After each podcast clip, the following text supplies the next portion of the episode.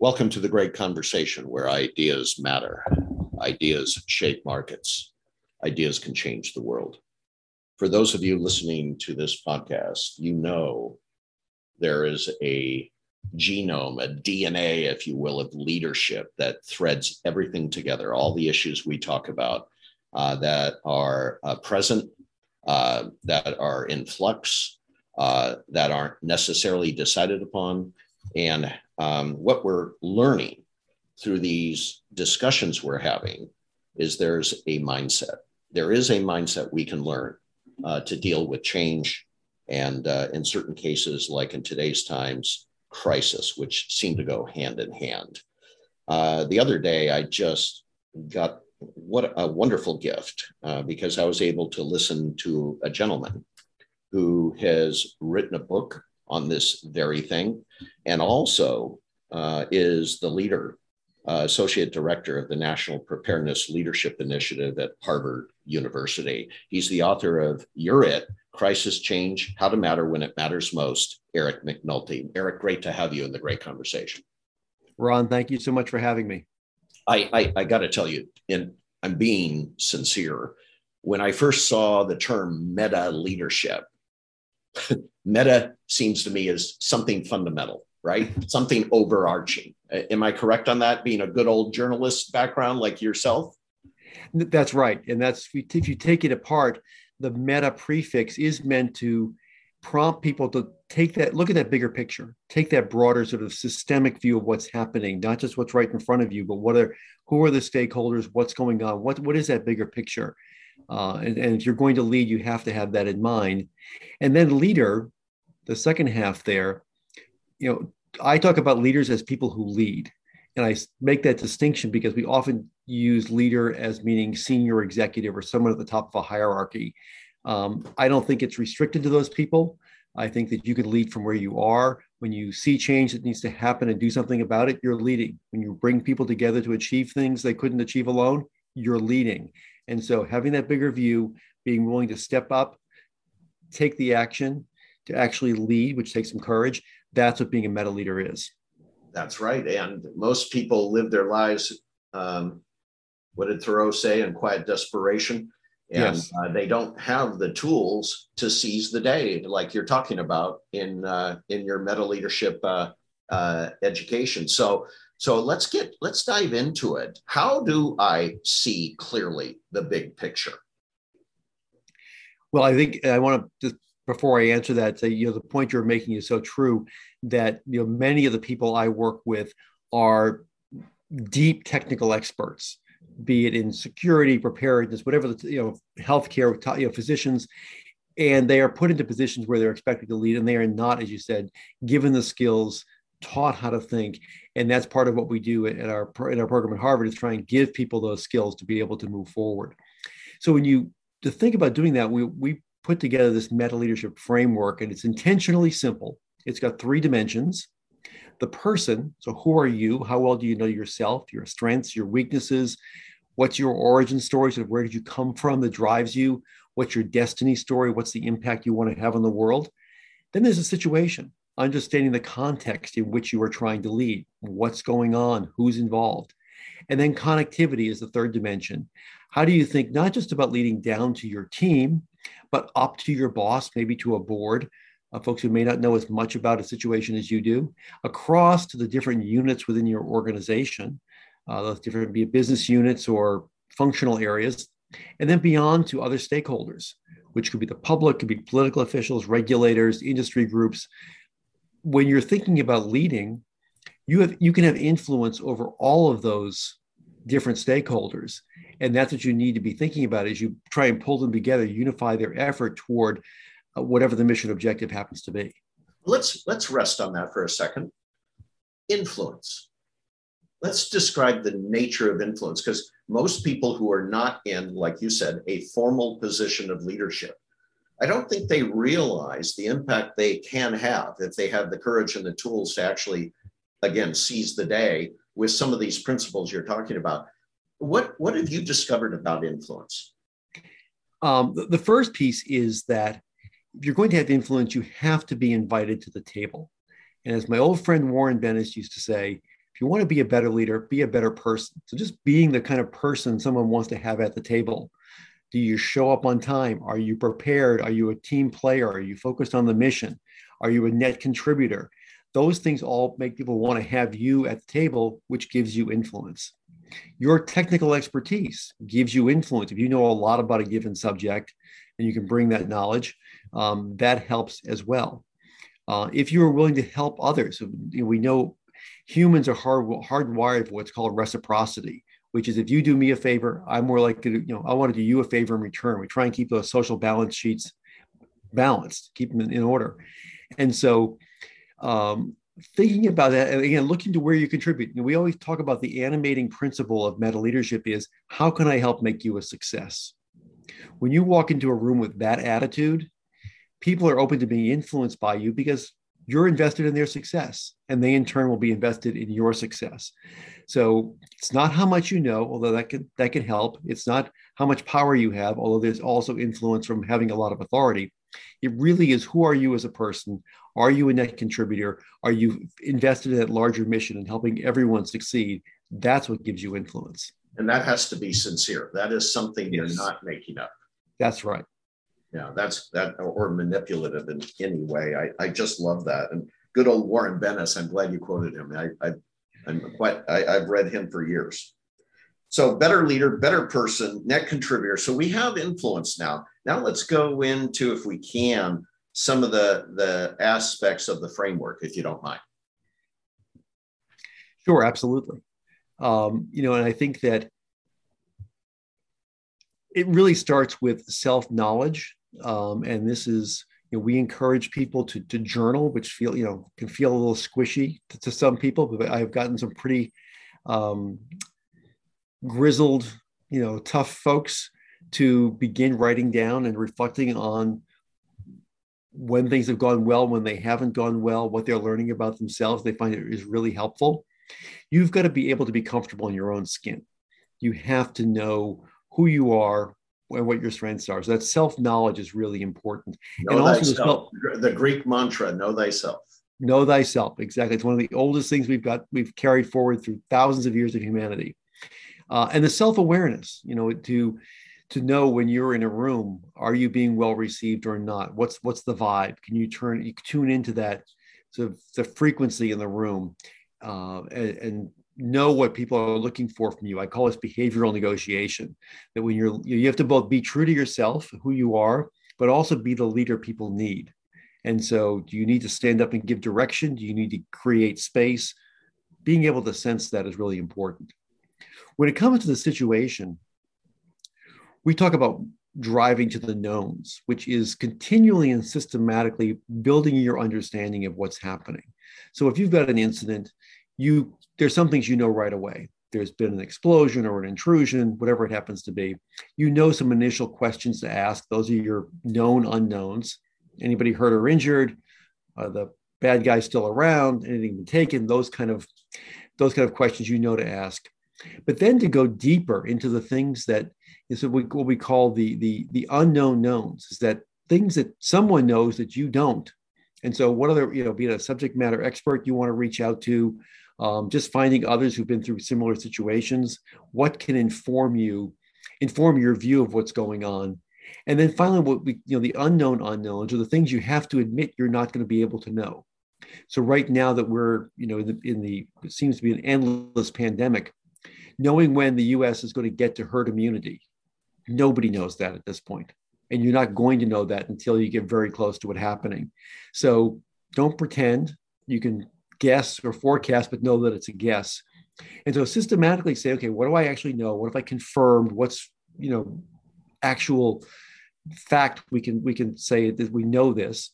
What questions are we trying to answer? Who are we asking them from? What other things might we know? We'd like to know, and somebody might know them. And then finally, admitting the things that you cannot know until they happen or are close to it.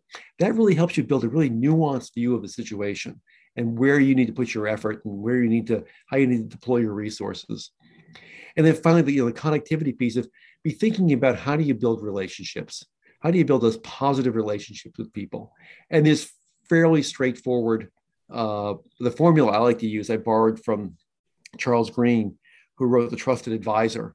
Um, and he talks about being credible, being reliable, investing in building relationships, so actually getting to know people and being a good contributor, as we just talked about.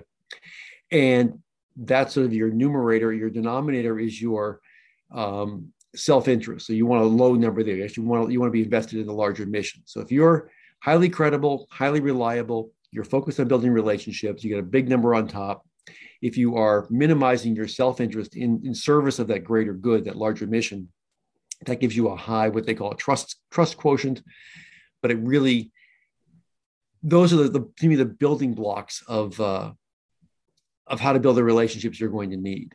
And so we talk people through that, and sort of, and again, understanding these things all take some intentional effort in order to be able to, to bring together because you, you do all this simultaneously. It's not like it's a linear process. It's a it's putting these things together simultaneously right? It's a constant puzzle being put together. But what's what's really interesting, and you know, I'm not out to fight culture wars or anything, believe me, but but it it strikes me that more more than ever we're I'm going to use um, the analogy boiled like a frog, okay, which means we're unconsciously being uh, almost seduced, if you will, by so many different things in our culture, our society, and our businesses today that's almost promoting a me culture versus a we.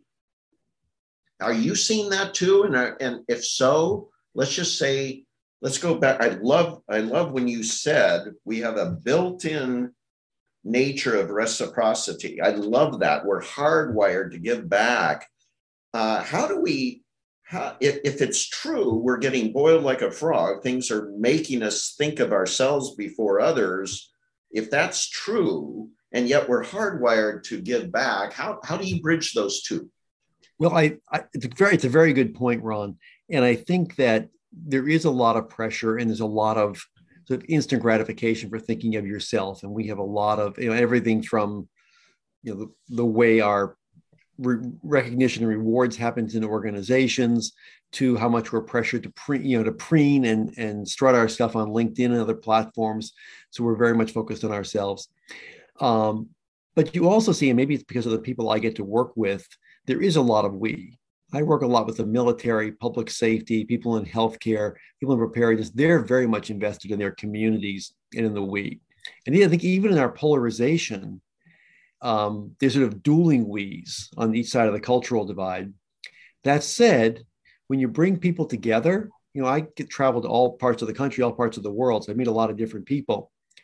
I've never talked to anybody who wasn't concerned about a better life for their kids or wanting a safe and secure community or wanting access to decent health care. Everybody wants that. And that's, you know, part of the the what makes my life interesting and also a little bit easier than some folks in dealing with leadership in terms of talking about the human factors. We are all human beings. So there's certain things about us as humans that are fundamental. We are a social species. We know that scientifically. That's how we survived. You know, you look back over the millennia, we weren't the strongest or the fastest species out there, but we learned to, to work together both to hunt and for protection. So we had that social that social uh, nature built into us. Um, but it is a matter of consciously overcoming it. And I think trying to, the more we try and focus on the we, this is part of the job of leaders is to, is to, to bring that we to life. Um, the, the, it's there to draw out of people. It really is. Right. You mention um, you mentioned some key words uh, when you're talking about leadership being prepared. Again, a leader can be many different, uh, have very uh, different contexts, but you talk about this idea, some very basic skill sets, clarify, adapt, uh, and uh, you probably can help me uh, clarify, adapt, you uh, and and how you do that. Some tricks to the trade, especially when you were talking about the pandemic and some of your in some of, in some of your presentations. Can you give us some kind of ideas on how we can best communicate, clarify, and adapt through our agility and responsiveness? Certainly, and I, I do think one of a, one of a leader's biggest jobs, toughest jobs, is to create clarity, because crises, even routine times these days, because things are moving quickly, it's hard for everybody to be clear about what's the mission, what are our priorities, how do I contribute, where do I fit in, and to the extent that you, if you're trying to lead, can bring some clarity to that. And part of it is just is you have to be a, a good communicator and a consistent communicator and be a bit flat-footed sometimes. Let's not forget, folks, we are here to serve the community.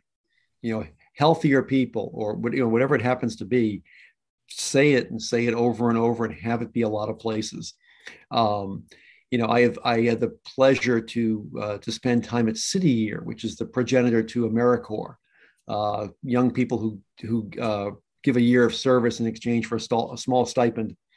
Started here in Boston, and they've done the most amazing job I have ever seen. They drew on Joseph Campbell's Power of the Myth in terms of symbology and uh, symbolism and the way they built the culture in the organization.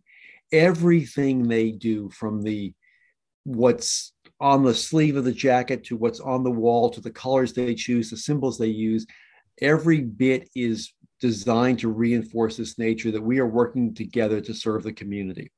Here's our mission and so it becomes very very clear and it boils down to, to everything they do. And so i think that you know again often senior executives can think well you know we put it in the annual report or i've got a mission statement therefore it's clear that's nice but probably you know that's not going to get you everywhere. You've got to bake it down into what you're doing every single day. How does it, how is it reflected in all your what you're trying to do? So creating that clarity of why are we here why are we together? And then I think in terms of, of adaptation, which is the other key concept here, we need to stop talking about change as if it's a periodic occurrence. You know, we have a change initiative. For the next six months, we're going to change, and then we're not going to change for a while until we change again. I think you have to start talking about change as constant. Because when you're talking about change in that way, it's no longer something to fear, but it's another skill to master. How do I how do I do this change thing? How do I get better at it over time? It's just like you learned how to operate your computer, you learn other social skills to get you to work. You know what the organization values and how you how you're going to succeed and get ahead. When you make change one of those things, it it now becomes an opportunity for people. So it, it reduces that fear factor because I think you know particularly if you're going into crisis, but even when if there's not a crisis involved, we are we're needing to change on a, on a much more frequent basis to keep up with all to all the changes around us be it environmentally through climate change culturally what's happening with technology mastering that ability to change and be be comfort with the with the comfortable with the discomfort of ambiguity and and making those shifts making those pivots um, so modeling that but but talking about it in a way that change becomes the norm not something abnormal where, oh, we're going to go through a reorg and we're going to lose 10% of our people and I'm going to wind up sitting in a different desk and oh my God, that's horrible. Um, but rather talking about it as this is how we remain relevant. This is how you, we, you and we are going to succeed. Um, that's really, really important. And that all depends on a foundation of trust. You know, you've got to build a trust-based environment. And I, you know, you can do that in many ways, being transparent with people, creating that clarity, um, recognizing and rewarding contributions. And I think even when, again, in a period of a lot of change, there are people who are going to come and go from your organization.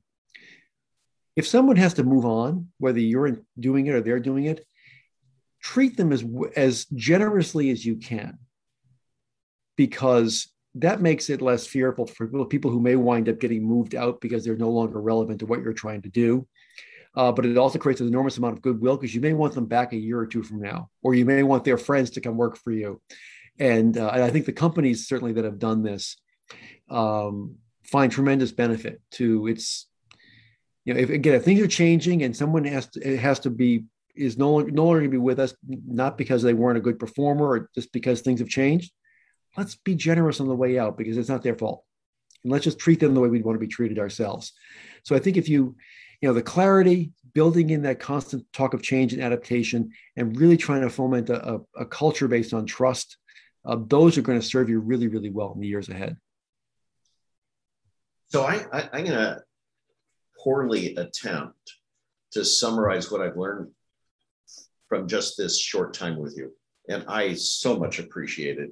You inspire me in so many different ways.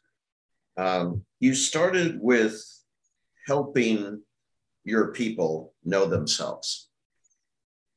They have they come from a place, their origin story, and uh, and they also are living in your story. Right. Right. So the company's story is our story. It's not Bill Gates' story. It's not Jeff Bezos' story. It's our story. That's right. And I can see my how my origin and how I see my future can be uh, realized within this story that I'm living in, right? And and I'm hearing this, and why is that so important that you led with know thyself? Because if you can capture that thread all the way through this and create people who look forward to the next chapter in the story, otherwise known as change, then you you are writing a masterpiece. I like the way you've summarized that. You've put it into a real good narrative structure. That's that's what's wonderful. That's your I, writing background. Well, you know, you and you you inspired me here. Um, when I when I first heard you, and I can't wait to read this book. By the way, uh, by the way, everybody, if you haven't uh, discovered it uh, in the blog when this is published, we're putting links into uh, some of Eric's uh, uh, online and in-house training programs as well, which I'm really going to suggest you look into. but what if if we can capture this? This is it change becomes one of the best competitive advantages you can build into your organization's people. Absolutely because i think that you know to me the number one source of competitive advantage right now is the ability to accelerate learning. And that's all about change and the openness to change. And that's in crisis in particular but also in routine times if you can accelerate learning which means not getting too wedded to the status quo knowing you're going to change knowing things are going to evolve the organizations that do that best are going to be the ones that are most successful. That's right. And and also again, because you brought up context at the beginning, situation you called it, in context, know thyself, know who you are in a particular situation, uh, leading down, up, across, beyond.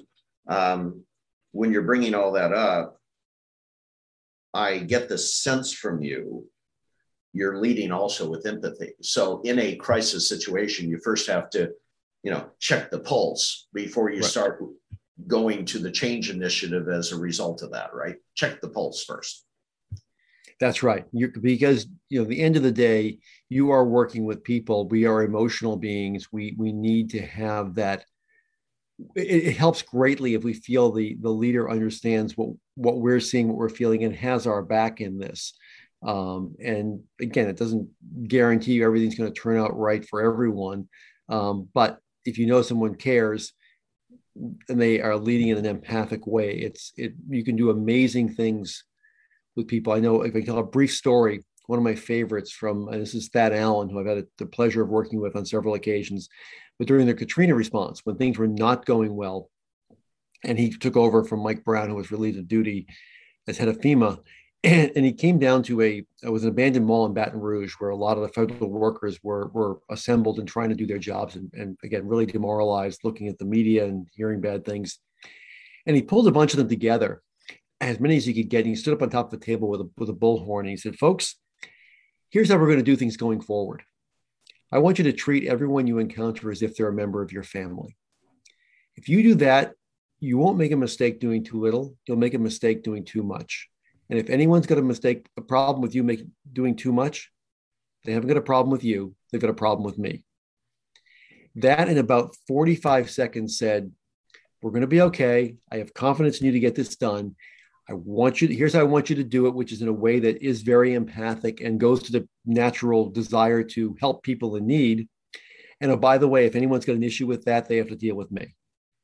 I've got your back. Boom. It's sort of the perfect he said you, you could feel the barometric pressure in the room change after Thad.